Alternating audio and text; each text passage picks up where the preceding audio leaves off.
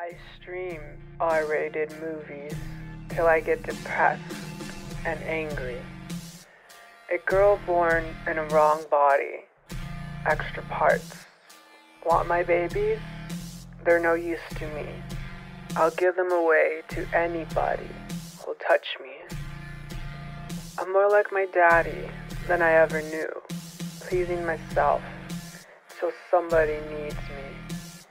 That's when I pull the brakes and shut the door. You can only have me when I'm generous and rich.